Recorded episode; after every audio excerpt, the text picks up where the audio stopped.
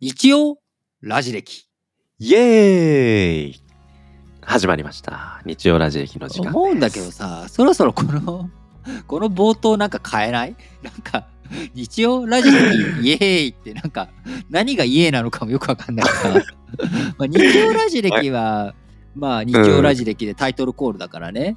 あれだけど、うんなんか、なんかちょっと今度考えよそうっすね。なんか僕も毎週イエーイって言ってて、いつも別にイエーイじゃねえしな、みたいな。う。いやいやいや、まあそれはね、あれなんだけど。なので、まあなんかタイトルコーうんルこうした方がいいんじゃないかとかね、あの、ある方は、ぜひ、うんあの、リスナーの方、もう冒頭いきなりから恐縮ですけど、あのーはい応募フォームの方ですね、こうした方がいいんじゃないですかっていうのを、ぜひ、あの、うん投稿していただければと思いますが、えー今日はですはねい、1月の、1月の23日23日。うん。の日曜日に配信している日曜ラジ歴をですね、えー1月はい21日金曜日に収録をしております。えーはいこちら、東京品川スタジオから、あー リートンと、えー、東京の村スタジオから ソッシーがお送りしております。東村山市のね、ソッシーからということで、そうえーリモートで収録ですけれども、あのーうんいやーオミクロン株、めちゃくちゃ増えてますね、今。増えてますね。どう？周り出て娘きた？感染している人とか、あ、出てきました。ちょこちょこ出てきてる？うん。うん。娘の学校の、はいはい。あの、先生。先生と、あと生徒さん一人、うんううんん、あの、かかられてしまって、あの、まあ、濃厚接触者の疑いがあったんで、うちの娘も PCR 検査を受けてきました。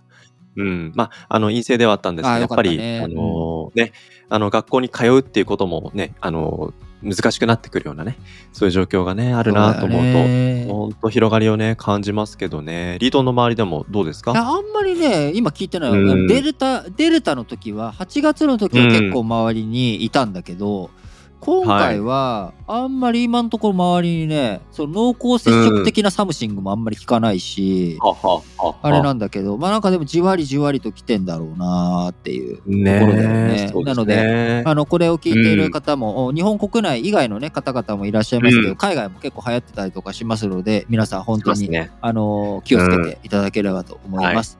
えートンガの大噴火もね、えーいろいろと、うん。あのー皆さんあの心配をね、えーしてると思いますけれども、まあ、できることを、はいやっていきながら、まあ、我々東京とかもね富士山が噴火すると大変なことになっちゃいますけれども、大変ですよ。あうん。ね、その東京の噴火浅間山の噴火とかね富士山の噴火とかもね別に日本の歴史上あるわけだからさ、いつ噴火してもおかしくないっちゃおかしくないよね。うん。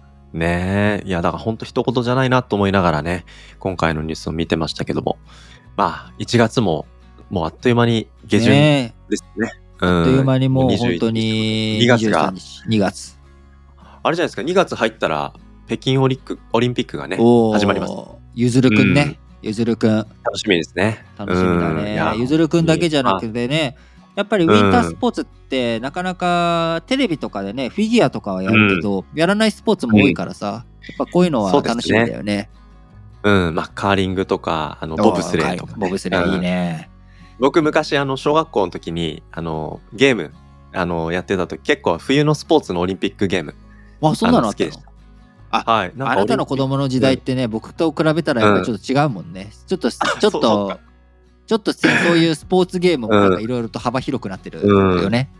そうそう。長野オリンピックが98年だったのかな。そうだよ。そう。でそのまあ前その後ぐらいかな。なんか冬のあった。オリンピックに特化したプレイステーションのソフトとかで。なんかそれでね結構僕冬のオリンピックの種目、うんうんうん。ボブスレーとかリージュとかなんとかはいはいはいはい。スキーのジャンプもね、もちろんそうですし、クロスカントリーがあってとか、うん。カーリングとかはね、あんまり注目しなかったんですけど、ここ最近注目ね、注目だよねどんどんね、うん、出てきてるんで、本当に目が離せない大会になりそうだなと思いますね。カーリングはやっぱ見ててさ、あのー見やすいよね。その、うん、見やすい。こう、あと結構意外と迫力あるじゃん。あのーうん、あと、あとフォームがかっこいいよね。こう、美しい。美しいって、なんか姿勢ピッとしながらまっすぐ。うだからんなんかボーリングを見ている感覚もありつつ、なんうかん。それがしかも、そのレーンが別々に戦ってるんじゃなくて、同じレーンでなんかボーリングしてるみたいな雰囲気感？あなんか確かに。あれが、なんかやっぱ見ててこう、あ面白いというかさ、うん。自分たちとの戦いだけじゃなくて、相手との駆け引きもこう出てくるあたりがやっぱ面白いよね。うん、面白いですね。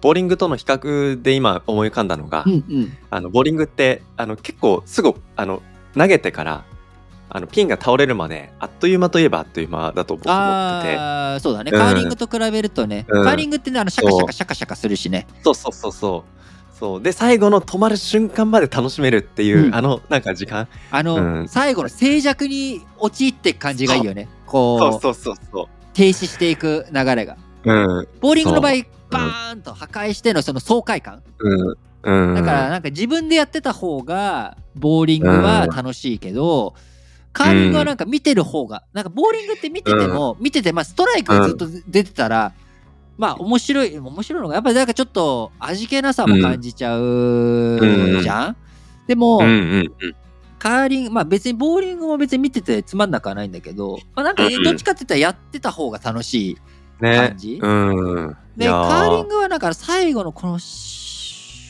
ューってこう静寂に陥って感じがねいい感じだけど。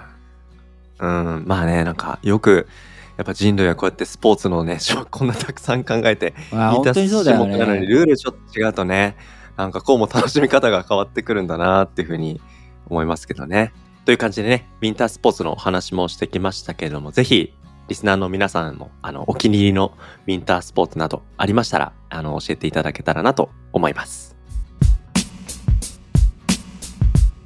さあここからはお便りのコーナーになりおます。今年も。今週も。ね今年って言っちゃった、はい。今週もなんかすごいさ 俺がさあのーう新聞解説の方でえーうん。円安の解説した日が木曜日かな、木曜日に。木曜日朝です。円安。収録中に来た質問に答えてたくだりそう。そうそうそうそうそうそうそうそう。なんか、うん。あの携帯携帯に通知が来て見たらあのーうん。7時19分ぐらいにね、うん。あの。リスナーさんからあの円安が分かりません、教えてくださいっていうのがあったから解説したら、まあ、その後うん。なんか急に昨日木曜日すごいいっぱい来たよね大量に。56通来たよね、来ましたね。うん、うん。だからやっぱりみんななんかこのお便りするにあたってなんかちゃんと書かなきゃいけないのかしらとかね。なんうんかこんなこと聞いたら恥ずかしいかしらとかって、えー思ってる方ねいらっしゃると思うんですけど別にはい。あのーそれを読んで、えーリートンとかそしてうん。ブブブって思うことはないので、あの笑わせに来たら別ですよ。笑わせに来たらちゃんと盛大に笑いますよそれはうん。面白いこと言ってんなみたいな感じで笑いますけど、うんうんうん。あの別に何聞いちゃいけないってこともないし、こんな質問して恥ずかしいかしらとかってのは思う必要はないので、いくらでもね、皆さん、ございません。あのどしどし、どしどし、はい。えー投稿をしてくれればと思いますが、では、えーお一人目の、えー方ご紹介したいと思います。豆犬さんからメッセージいただきました。豆犬さんありがとうござい。ますはじめましてかな、豆犬さんって。そうですね。はじめましてということでメッセージいただいてるようで、はい、ありがとうございます。メッセージいただいたなんか前の日にですね、何やら検索エンジンで言語と調べたようで、そした言らラジ歴新聞解説ながら聞きが出てきたみたいな。あそれで見つけて、そうなんだ。そんなところにも引っかかるんだね。へねーえ、なんかうん、どの、ね、エピソードがヒットしたかわかんないですけども、で、多分、豆犬さん、あの、新聞解説流れ聞きを見て、これ、言語の番組じゃないんだなって多分すぐ 気づいたようでして。た。言語じゃないよねっていう。うんでも、興味を持ってもらったようで、このラジ歴っていうのが何者なんだ、どんな番組なんだっていうことで、ついに、ついにというか、聞いちゃったらしいんですよ。何かというと、あの、ラジ歴のトレーラーエピソード。あラジ歴の番組ページの、あの、い Spotify とかでも一番上にあの置いてある、0000まあラジ歴のってやつね。そうなんですよ。あの、成り立ちを、まあ、話し合ってるあのエピソードを聞いちゃったらしいんですけど、まあ、こちらを、まあ、最初に聞かせていただき、えー、ラジ歴の成り立ちを、まあ、知りたかったということで、まあ、聞いたようなんですけども、ありがとうございます。さんのお言葉をお借りすると、えー、ラジ歴新聞解説ながら聞きとのビッグバンが起き、えー、ワンピースつながりましたということで、まあ、ながら聞きで久しぶりにね、ニュースを興味持って聞くことができるということ、まあ、あと、リートンがね、話す、その、えー、語り口が全然やっぱ堅苦しくないので、えー、まあそのリートンさんの言葉にあったクラシックでない、えー、これもまあとても聞きやすいと。うん、楽しく、一気に言ってたね。言って1た月分の配信を聞いてしまいましたということで、まあこれあの、何のことだっていうね、1あのエピソードもあるんですけど、1月分の配信全部聞いちゃいましたって13日分 ?13 日にうんいただいてんだよね。ね14日にいただいてんだっけまあすごいね。そうです、そうです。ありがとうございます10日以上分をね、はい。いや、で、なんか僕、このエピソード、このメッセージをいただいてですね、うん000番で一体何喋ったっけって。いや、あれね、クラシックのくだりなんか覚えてる。だから、その歴史って聞くと、みんな私興味ありませんとか、そんなね、あのクラシックミュージックみたいな風に捉える人がいるんだけど、そうじゃなくて、はい。あくまでも現代にどうつながっていくのかっていうこと、僕が話したいのはうん。社会文化なんだ、現代の話がしたいんだっていうこと、うん。でその現代を知るためには僕らはもともとどこから来たのと。ソッシーという人間を知るためには、ソッシーがちっちゃい頃どんな人間だったのかとどんなわんぱく小僧で、どんな風にして親を困らせたのか困らせてないのかとか、はい。まあ、こういったことを知らないと、現代とかこれからの未来っていうのは分かんないじゃない。だから、うん。あの歴史をみんな食わず嫌いしてる人たちが多いからそういう話したい。うん。だから、うん。新聞解説ながら聞きっていうのをむしろやっているのが、まあ、メインっていうわけでもないけど、僕は歴史の話をするつもりなんて元なくて、歴史ってのはあくまでも手段とか題材でしかなくて、うん。話したいことっていうのはうん。現代、そして未来の話、これを掴んでいくために話をしているっていうことだから、うん。あのーそうなんですよ。ということで、えーもし0000をね、聞いてない方は、もう聞かなくて大丈夫です。今話をしたんで。あのーなるべくちょっと聞かれるとね、もう恥ずかしいんで。うん。恥ずかしいです。恥ずかしいんで、そそうあんまり聞かなくていいの。もうこれでね、今解説したんで、はい、大丈夫です。はい。ではも、あの嬉しいですね。そういうふうに、うん。あのまさに原点から立ち返って確認しようっていう姿勢。これ、まさにラジ歴が大切にしている姿勢なので、えー、まめ犬さん、ねあの本当にありがとうございます。これからもぜひラジ歴引き続き聞いていただければと思います。い。ありがとうございます。よろしくお願いします。続いて、鈴木さんからメッセージいただいています。鈴木さん。はい、ありがとうございます。リートンさん、ソッシーさん、こんにちは。こんにちは。ラジ歴いつも楽しくながら聞きしていますよ、はいということで特にこの日曜ラジ歴は本編ほど集中しなくてもラフに聞けるところがお気に入りですということをメッセージいただいてますね。まあまあ、そうはいいう番組コンセプトだからね、うんこれは。そうですね。はい。で、あの、リートン今年生物学び直したいってお話ししてたじゃないですか。で、鈴木さんもですね、あの、ここにあの着目してくださって、私も仕事で自然環境や生物多様性の保全、これに関わっているので、ラジ歴で生物という単語が出てきただけで嬉しくなりました。ということで、生物。えー領域がまあ広い学問分野ですけど、まあ、もしね、今後著名な生物学者の歴史なんかもあればぜひ取り上げてほしいです。という、そういうメッセージメンデルの法則。とかのね、メンデルさんとかね、まあ、うん。パッと出てくるところで、あるいはまあ進化論うんダーウィンとかね、まあ、この辺りがメジャーな、まあ、ダーウィン生物学者、まあまあ生物、うんと、うんうん。まあ、進化論だからね、まあ、範囲としてはうん。生物の方になっていくから、まあ、そういっはた人とかね、えーうん。取り上げていくっていうのもお考えていきたいですね。鈴木さん。そうなんだよね、うん。生物の勉強やっぱりこうやってってるんだけどさやっぱあんまり頭にちゃんと入ってこないから、結構リートンでも頭に入んない勉強ってあるんですねう。ん、一からやっぱりやっていかないとなっていうので、どこまで遡って、まあ中学生ぐらいの教科書からやり直そうかなって今はちょっとね、うんうん。あの考えてる感じかな。ぜひね、あの、鈴木さんまた、あの、この生物学者結構気に入ってる、あの、注目してるんですとか、あの、好きなんですみたいな、そういうね、あの、メッセージまたあったら、ね、あの、あいただとお仕事。の内容もすごい気になるよね、生物多様性の保全に関わっているとか、具体的にね、うんなんかお話しできる範囲とかで、こんなことやってるんですよはいとかっていうのがあれば、ぜひ教えてもらえたら嬉しいです。鈴木さん、メッセージありがとうございます。ありがとうございます。うつけものさん、うつけものさんからメッセージいただいてます。漬物さん、はい、あうつけものりがとうございます。はい。リートンさん、ソッシーさん、いつもためになる配信ありがとうございます。はい、えーラジ歴も新聞解説もながら聞きもいつも楽しんで聞いています。リートンさんに質問です、はい。ということで、これまでリートンさんが読んで面白いと思った歴史小説はありますか？はい、私は学生時代に黒岩十五はい、のはい。日本古代史関連の小説を読んで以来、歴史小説が好きになりました。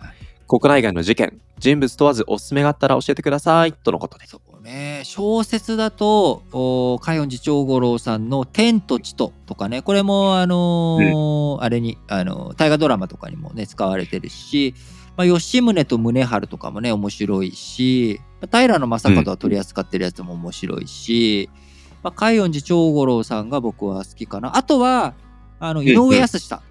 で小説、あ小説っつったらやっぱ井上康さんだな。はい。あのーうんうん日本史というよりか、敦煌とかさ、うんうんだしうんうんあのー天平のイラカとか、井上康さんも好きだね。封筒とかも面白いね、井上康さんの。封筒はあのーあの韓国、ち朝鮮半島の話？ーそうそうそうそう、高麗、高麗の時代で、あのモンゴルに攻められて、日本に、えー高麗が攻めていくところを高麗視点のベースで書いてあるとか、うん。まあこのあたりがおすすめかな。あと中国史とかだとやっぱり陳春心先生とかも面白いし、あのーはい。そのあたりが僕おすすめかな。あと、まあ、歴史小説っていうところをどこまで踏まえるかっていうのもあるけど、あのーはい。鬼平犯科帳とかも面白いし、あのーまあなんかそのあるいはあれだね藤沢周平先生のはい。セミしぐれとか、このあたりもうん。結構僕はあのー大学生の時に読んで、藤沢周平先生は結構そのあたりうんうん。世界観、あのーどっぷり使ったっていうのはあるので、まあ、そのあたりが僕がおすすめと言ったら、まあ、そのあたりかな。うん。うんうんいやでも今あの歴史作家さんのあのお名前もたくさん教えてくれましたけど全然知らない作家さん結構い多くて。そうじゃない。だって、まあ、好きだからね、いろいろ、うん。今日名前挙げてない人のも読んでるし、うん。結構小説はね、好きなんだよね。あのーうん俺、社会人1年目とか、社会人、はい。さえっ、とね、2006年から2011年の1月まで、はい。俺ネット繋がってなかったんだ、家。5年間そうですか？そう。別に、あ。の会社の寮だったんだけど、ネット、あの i モードしか使ってなくて、別に あの SNS もさ、うん。そんなに発展してた時代でもないし、うん。うんあの Facebook とかもあったわけじゃないし、うん。人とやり取りするについてもそれで十分だったから、うん。でいつも TSUTAYA で DVD 借りて、あの危ないデカ見たりとか、うん。あとは、うん。もうあとおでも社会人になったからさブックオフとか行かなくても本買えるって思って、あのうん。文庫本はもう定価で本屋でも買い回さってたわけ、はあはあはあ。だからずーっと家だともう本ばっか読んでた、うん。その時期、その時期にその頃に結構すげえ読小説。うん、あ歴史小説はね、まあその前から好きなんだけど、えー東野圭吾さんとかまあベタなところでいくと、うん。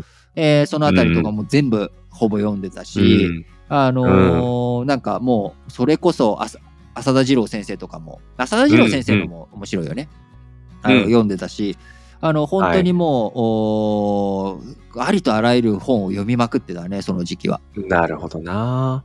えーでもそのお話聞くとインターネットつながった今の現代人って言ったらすごいくくりが大きいですけど、うんうん。なんか読書する時間って意識しないとできないような生活を送っている気がしますね。だからって思って。僕は本はやっぱり電子書籍にあんまりしてなくて、やっぱりあの、うん。本読んでる時に通知来るとうざいじゃん？うざいですね。うん。うざいっていうか、まあ、あの集中途切れてね、そう。よあのだから読んでたのは途本切れちゃいます読む時はやっぱりうん。本しか読めないようにしてる。で、うん。えー、とその本であこの本はいろいろと便利だなと。辞典としても使えるなとかっていう本は、うん。その後デジタルで買って、デジタルの方は検索はしやすいからさ。あこのそうですね。話どこに書いてあったっけとかパッパッパって調べたりとか、うん。まあ、そういう二刀流でやってるかな。漫画の方は別うに中断されてもいいし、あのうん。本当に娯楽として読むから、うん。まあ、あの本も娯楽として読むんだけど、なんかそのあたりは、えっ、と、全然電子化でやってるんだけど、うんうんうん。でも、ツタヤとかも行かなくなっちゃったな、全部、ネットフリックスとか、YouTube とかで動画見ちゃうからね。うん。僕も社会人1年目の時はまだこう Hulu とか Netflix とかほとんどなかったんで、うんうん。あの週末伝えに通ってっていうようなことをそだね。生活やってましたけどね。行かなくなっちゃいましたね。あれ、なんか物理的にああいう風に選ぶのってのも楽しいよね。なんか久しぶりになんかちょっとツタヤ行きたくなってきたな。うん、なんか棚のどの辺にどんなねあのタイトルがあってみたいなやっぱさ、借りたいのこれがないみたいなそういうのもね昔言ったけどさ、新聞紙、俺新聞って紙でなるべく読むようにしてるって言ってるけど、やっぱり広いとさ、うん。目に入るものが全然違うじゃん。うん。で、ね。検索、そのネットフリックスとかでもさ、いっぱいなんかいろいろタイトル出てくるけど、やっぱりうん。店舗で全身でさ、検索した方が、なんか見つけ、思わぬものに見つけられそうだよねっていうのもあって、2D じゃなくて 3D で探せるのそうそうそうそうそう。ありません。うんでも将来メタバースとかがなったらそういう風になるのかな、確かに。ああ、もう近い将来来そうですね。確かにね。そういう。うん。なんか楽しみな話。ちょっとうつけ者さん、すいません。ちょっと話脱線しちゃいましたけれども、まあおすすめ、はい。今ちょっとバーっと羅列しちゃいましたけど、後でソッシーが多分ツイートしてくれると思うんで、あの、ラジ歴公式アカウントの方から、リートンがおすすめした作家さんとか、あ書籍の名前とか、あ、これですっていうので、あの、ツイートしてくれると思うので、えそちらの方、はいぜひ参考にしてみてください。はい。ありがとうございます。あとね、お一人だけ、すずらんさんのメッセージ、ご紹介したいと思いますはい。ありがとうございますす。ずらんさん、あの、先週もメッセージ、あの、くださって、あの、リートンが朝なのに、ではなく朝だからのくだりお話ししたセレブ解説。そう。で、その、えっ、と、日曜ラジ歴のお話にメッセージうんうんお返事いただいたんですけど、追加でね、ご質問で、はい。リートンさん、夜ぐっすり眠れて朝爽快に起きれる。この秘訣あったら教えてくださいっていう、ここだけ知りたい。僕も知りたいよ。そ僕ちなみに朝起きるとき絶望とともに起きてるからね、いつも。う。いや、そうは聞こえないから、ほんとすごい。それはそうは聞こえないでうんそうなんですね。30分経ってるからね、起きた後。まあまあまあ、でも30分後にそれをやっぱり迎えられるには、やっぱその30分前の絶望を乗り越えているってことなんですね。だか。ら起きる瞬間は僕爽快に朝起きれた試しがないんだよね。うん基本常にもうもうね本当にこうん。のまん。ま死にたい。永遠におふお布団 お布団から出たくない。あとか、うん。そういう気持ちでしかない。目目が覚めるとまず絶望が訪れるもん。起きちゃったって、ーうん。朝が来ちゃった。うん。起きちゃったというか、うん。朝が来ちゃった。ではあはあはあ。起きた時にあのーあんまりしかも俺眠りも浅いからさ。うん。それで午前2時とかだとあーもう嬉しいね。絶望だ。全然絶あ望じゃない。嬉しいですか？それあまだ寝れるそういうことか。まだ寝れるうん。うんだから、うんうん。どうやったら爽快に起きれるのかっていうのは教えてほしい僕はへえ。だだか、ら、もう無理やり起きるって決めてるから起きるって感じかな、うんうんうん。6時とかにもう起きる起きるうん。もう起きなきゃうんこの後、お槍が降ってくるとかね槍の雨が降ってくるとか まあそういう思いで起きてるから僕も朝爽快に起きれる秘訣があったら教えてほしい。なるほどな。無理なんだよちなみに夜は何時に就寝してるんですか？早い時は10時とかにはもう寝てるよ。うんうんうんうん。あのお肌に悪いからさ夜更かしは。そっか。ゴールデンタイムをゴールデンタイ死守してるムゴールデンタイム死守だからね、うん。それでも、まあ、どんなに寝ても、おあれかなうん。だから気持ちよく起きれるのは昼寝の時だけだね、昼寝は。うん。昼寝はね、結構快適に起きれるんだよね、うん、なんだろうあれ短いからなのかな？30分とかあの今ってさ、うん。在宅も多いからあのーちょっと横に俺横にならないと寝れないのよ。あの机とかでう,、うんうんうん。うっぷして寝れなくて足伸ばさないとあんまり眠れないので、いつも、そうですまあね。ソファーで、あのーアイマスクして、うんうんうん。あの目覚ましとかかけずに寝るんだけど、まあ、30分ぐらいで起きる、おー。それはすごい。爽快に起きれるのね、なんでなんだろう？何が違うんだろう？スカッとして、それスカッとして目覚もうめる。本当にスカッと。で、うんうんうん。あの1時間30分のノンレムレムの切り替えとかのその1時間30分周期がいいとかっていうのも乗っ取って寝る時間と起きる時間と決めてたりとかするんだけど朝はダメなんだよね。なるほどな。やっぱり。そっか。いやー、新聞解説、ながら聞きの前の30分にそんなドラマがあったとは、つよも知らなかったですけど、まあ30分というかまあ起きる前ね、起きる前ね。うん。僕最近やってるのは、朝、なんかやっぱ寒さがきつかったので起きれないっていう風に僕の場合はあったので、うんうん寝る前に、あの、ユニクロの、なんかウルトラライトダウンジャケットみたいので、あの、すごい軽い、薄いダウンジャケットを着て、朝、寒くない状態で起きる。ほううん。それ、なんかシャカシャカしてうるさくない？え、いや、なんか、あの、まあ、布団の、あの、なんか重さで、シャカシャカ音は全然気にならない感じですね。あとは、ちょっとね、コスト高いなと思ってるんですけど、朝、目覚める時に、あの、部屋が温まってるように、部屋のオイルヒーターを入れとく。ああ別にいいんじゃない、それで。まあ、あんまり、うん僕、寒いのはそんなにあれじゃないんだよね。いや寝てたい寝てたいんだよ。寝て。そうですよね。リートンはそっちですよねそう。僕はね、寝てたい寒いのが、うん。だから人それぞれ朝起きる辛さの原因が結構まちまちだから難しい。ね。ああれので、すけど、何かこうしたらいいよとか、こうしたら、うんあの、起きれてる人のね意見というよりかは、これまで起きれなくて、起きれるようになった、こうしたら変わったっていう人。何かあったら教えてください。セサミン飲んだらいいよとかでもいいから、なんか教えてください、はい。知りたいです。はい。すずらさん、メッセージありがとうございます。ありがとうございまえす、ごめんなさいね。はい。あの秘訣なくて。ー ここからは、えーメッセージテーマということで、えっ、と、先週皆さんからいただいたテーマとして、うん。勉強したいこと、はい。勉強し直したいこととか、これから、まあ、新しく勉強したいことっていうことで、えーメッセージをいただきました。ので、えーご紹介していきたいと思いますが、まずですね、豆犬さん。まあ、先ほどあの、言語という検索で我々ラジ歴を見つけてくださった方ですけども、はい。えーそれにちなんで言語学、言語学。言語学を勉強したいということですね。ソシュールとかかな、はい。うん、ソシュール。ソシュールってだ言語学の関言連の語学者の人でしたっうんはい。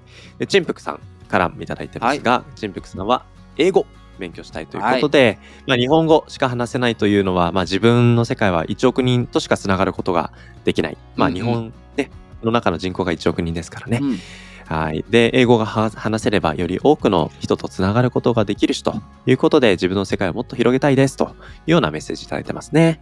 そうだよね。英語はね大切だよね。僕もなるべく海外のね、あの通信社とか、今英語のサイトとかの情報とかニュース解説する時とかにもやっぱちゃんとはい。うん。目を通すようにしておくし、うん。あのとはいえあの時間がなかったりとかするからあの Google って翻訳してくれんじゃん Chrome とかだから、ねボタン1個で日本語に全部聞かえてくれますよね。だから結構それで翻訳しちゃって、でなんか翻訳がおかしいなって思うところだけ英語に戻して読み直すとか、なんか結構やってるけど、まあ基礎となる英語力これを高めとくことって、その翻訳こんにゃくができたとしても絶対に必要なことだと思うんだよね。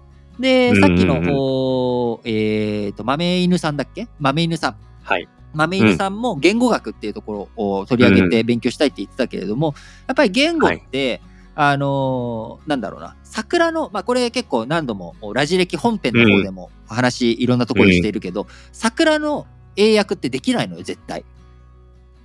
桜の英語はチェリーブラッサムですっていうのは違うのよ。はい。それはなぜなら、チェリーブラッサムが落ちても、桜が散ってるっていう話と違うんだよね。桜散るって言ったらうん。合格できなかったとか、いろんなそのはい。悲しい情景とか、そういったものも全部浮かんでくるんだけど、チェリーブラッサムが散ることには、そういうものが情景が浮かぶわけじゃないわけ。で、僕らが言語翻訳でそこを伝えてくれるわけじゃないですよね。だからそのうん。事実とか情景をただ羅列書くっていうことと心情を読み解くっていう話って、で伝えたいことってさ、桜散るで桜が散ってることを伝えたいんじゃなくて昔の電報で桜散るって言ったら合格できなかったとかね、まあ、そういった話じゃない、桜咲くよ？キットカットって言った時に、桜咲くようんキットカットって意味わかんないじゃん。うん。それって 桜が咲くっていう話と合格ときっと勝つっていうところが全部つながってそれが伝わる。だから明るい気持ちになるしそうだ頑張ろう。うん。きっかっていうところになっていくわけじゃん。これって翻訳がやっぱりねできない。だから詩とかうん。あのー翻訳ができない中漢詩？例えば。うん。漢詩って日本語に国破れて山がありっていうのをそのまんまうん。ある種翻訳ができる漢文の日本語ってすごいのよ。で確かにな。やっぱそういったところを理解していくっていう上でも言語学っていう大元を抑えるっていうのもすごく大切だし、えーうん。自分たちにとって外国語である英語を学ぶ。それ英語を学ぶことによって、あこれだけ表現って違うんだ。じゃあ自分が伝えたいことを伝えるためにはどうしたらいいんだっていうのが日本語にも役に立つし自分たちの考え方にもつながっていく。これってうん。勝手に機械がやってくれるからいいよね。では自分たちのお理解が深まっていかないので。やっぱそういった意味でも英語をきちんと勉強し直すっていうのはね、すごく素晴らしいことだと思います。うん。今聞いてて思ったのが、なんか桜の理解が日本人だから感じられる文脈と同じように、英語側にもそういう僕らにとっての桜がそうあるはずあるはずですよね。うん。そういうところまで踏み込んでいくと、ただね、訳せるではない、なんか考え方、視点みたいなところに気づける。これは、うん、大切なことなのかなと僕思いましたね。うん。英語僕も学び直したいと思いましたし、言語学もあの大事なテーマですね。ありがとうございます。鈴木さんからいただいています。鈴木さんありがとうございます。はい、鈴木さんありがとうございます。微分積分や統計を学び直したいです。いいですね、統計。リうんリートン去年、あの、数学、統計とかってやってましたっけ？いや違うよ。きき去年は複素平面ね。あ、複素平面か。ごめ複んなさい素平面。複素平面。もう、もうなんかその辺が僕の中で全部一緒になっちゃってるのが バレちゃって。僕は数学は大好きだから、僕はもう数学、数学はもう大好きなのよ。大好きなの、え。僕だって大学数の、あのー科目で一番その、なんだろう、えー一番こううん専門科目みたいなのの単位を何個か取らなきゃいけないんだけど、そこのカテゴリーの中で、あの数学ってどの単位にもカウントができるって、なんかすごいオールマイティーな分野だったわけ、うんうんもう数学の授業取りまくってたから。なるほど。好きだし、単位を取るにも、なんか、はい、よかったから。うん、よかったから。もう、なるほどな。大学もそこでやって、もう微分方程式をひたすら解き続けるっていう授業がね、一番楽しかったねそっ。か。なるほどな。リートンあの前会社員時代はあのざ財務経経理的な部署にいた、やってたよ。そうですよねだからそういうところでもやっぱ数字扱うっていうところではなんか相性はいいこれね、感じだってはい出た。はい出た文系のダメなところ。はい出た文系のダメなところ。なんですか、あのーで数字っはて苦手だったら、うん会計以外のことも含めてそうだけど、あの営業とかね、そういったこともやっちゃダメです。数字苦手だったら。はい言われたらそうだなって思いますけど、うん。すごい今、はい、いやでも聞きますよ。はい、いやだって数字に弱いんだったら赤字出すかもしれないじゃん。やめてよ。うん、っていうことになっちゃうから、そう。まああのね。うん。結構みんな私文系だからとか、私は営業だから数字知らなくていいんだとかっていうのはこれは違いますよと。みんなねうん。きちんと、でどこまで数学好きである必要もないし数学うん。苦手でもいいの、でもうん数字が嫌いとか私数は字苦手でいいんだっていうのはこれは困っちゃうよ。これからみんなね自分たちで自分のお金守らなきゃいけない。投資とか含めて、インフレとかねいつ何時何が起きるかわからない。こういった時に、うん。数字は苦手ですとか、いや、ちょっとファイナンスとかよくわかりませんとかっていう状態だと、うん。皆さんね、これは何が起きるかわからないということで、あの苦手意識を持つっていうのは、やっぱりね、うん。やめた。こううんでとはいえね、苦手なもんは苦手なんだっての分かるので、うんあのとはいえ、うんそこに壁を作らない。うんうん今、ソッシーが言ったみたいに、壁を作ってしまうと、絶対に 入らなくなっちゃうの、人って。壁を作ると。このいや人、僕今複層生命とか、うんうんまあ、微分積分はあの高校時代勉強したことありますけどなんか今からもう一回勉強し直すのにすごいハードル持って聞いてたんで多分それがリートにすごい伝わったんだと思います。その壁、うん。壁、俺は違うよって、俺はそういうこと勉強しなくていいよ、知らなくても大丈夫なのよっていう壁をね、うんうん。皆さん設けちゃうっていうことあると。思う。でも、うんうん。この壁を設けてること自体がはいけない。うん。うん。実際に苦手なのと壁を作るっていうのは別の話で、例えばね、はいはいはい。子供っていう、子供の絵って素朴じゃん。うん大人から見て決してうまいとは言わないけど、じゃあ、うん子供は絵が苦手なんですか？大人と比べたら苦手。でも子供はじゃあ絵描くの嫌いですか、一生懸命描くよね、みんな。あれは壁がないからなの。だから、うん大人になって一番学び直して邪魔なものっていうのは壁なの。はい、私こ壁をれ苦手と取っていくことが大事なんですね。僕ね、うん絵超苦手なの。うん絵めちゃくちゃうん下手なの。でもイートン一時期絵をイインスタグラムで、めちゃくね、ちゃ上げてたじゃん。してた時期で、あれ、ありましたよ。ちょっとうまく見えるでしょ？見えます。下手くそではない感じに見えるでしょ？でも、あれはだから、僕は一生懸命やったの。で、自分の中にあった壁、うんうん D は絵が下手だよなとかね、よく言われるわけ、うん言われてたわけよ。あの、画伯うんってね言われたりとかするわけよ。うんで、そういうのは壁になってたんだけど、はいはいはい。なんかでも絵描きたい。やっぱり自分は絵を上手になりたいなって思って描き始めたわけ。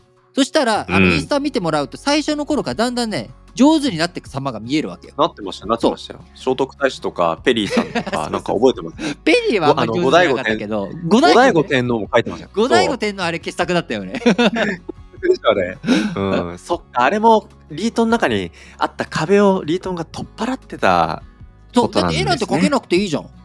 使う、うん。絵なんてなんかね別にそれで食っていくわけでもないんだし、私デザイナーでもないんだから、う絵なんてできなくたっていいじゃん。って言っちゃったらさ、もったいないじゃんっていうので、こう、はい。壁を取っ払うってうんい。うところ、うん。これはねやっぱりねいや何か学び直しがね今日テーマだったじゃない？そうするとそうそうそう。そうするとやっぱりね学び直しにある壁これをぶっ壊すっていうのいでやあのいろんな苦手なものあるし苦手なものを勉強しろっていうつもりも毛頭ないんですけど、ーうんうんうん。壁は持たないようにしよう、壁は。確かにね。うん。うん。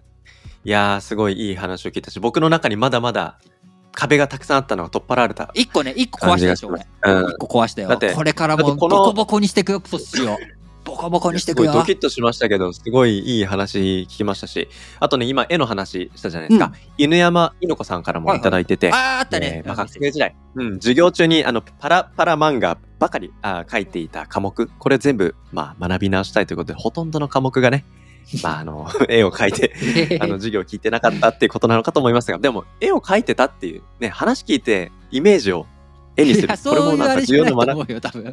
多分落書きしてたっていう話で僕も結構してたよ。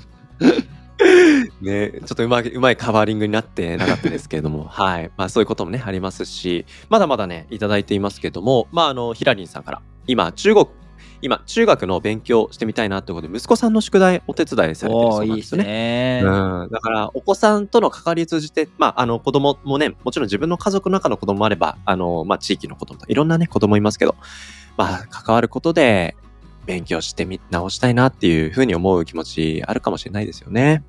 うん。まあ、僕も今、なんか、息子とかと、あの、小学校6年生の娘もいるので、うんうんうんあのーまあ、彼らと接する上でやっぱ勉強のね、お話とかもやっぱ多少、あの、ちゃんとできなきゃなって思う。ね、小学意味ではね生ぐらいまでは、やっぱ家庭でね、うんお父さん、パパ、ママって聞いてくる。えー、パパ、うんママ以外のジジババもね、いたりとかもすると思いますし、いろんな人いると思うけど、はいやっぱ大人が、やっぱり教えてあげるっていうのはね、すごく大切なんだよね。だから、あのーこう、ご家庭の中でね、やっぱ限られた時間かもしれないけど、やっぱ子供と接するときに、社会に目が開いていく。うん。であ、こうすると、あ、面白いね。で、できるね。うん。で、できると子供って勝手にやっちゃうから、褒められるとね。確かに。できないところを、壁ができちゃうんです、そこに。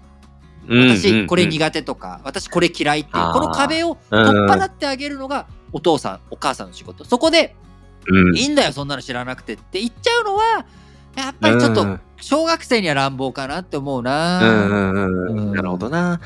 だし、まあ自分も壁があって、で、その壁が子供に移っちゃうみたいな。あ、そうそう、それが一番ね、危い。ない、危ない、よくない、うん。子供には。うん。おお父さん苦。手とかお父さんがそんなことしなくていいんだってなるとやっぱ子供もしなくなっちゃうから、でやっぱそれって一つの可能性潰しちゃうことにもなるからさ、あのー確かに。やっそうだぱ、あのーそこの部分をしっかりとなぜうん。学ぶのか、お父さんは苦手だよと。絵が下手く絵は絵なんか分かりやすいじゃん。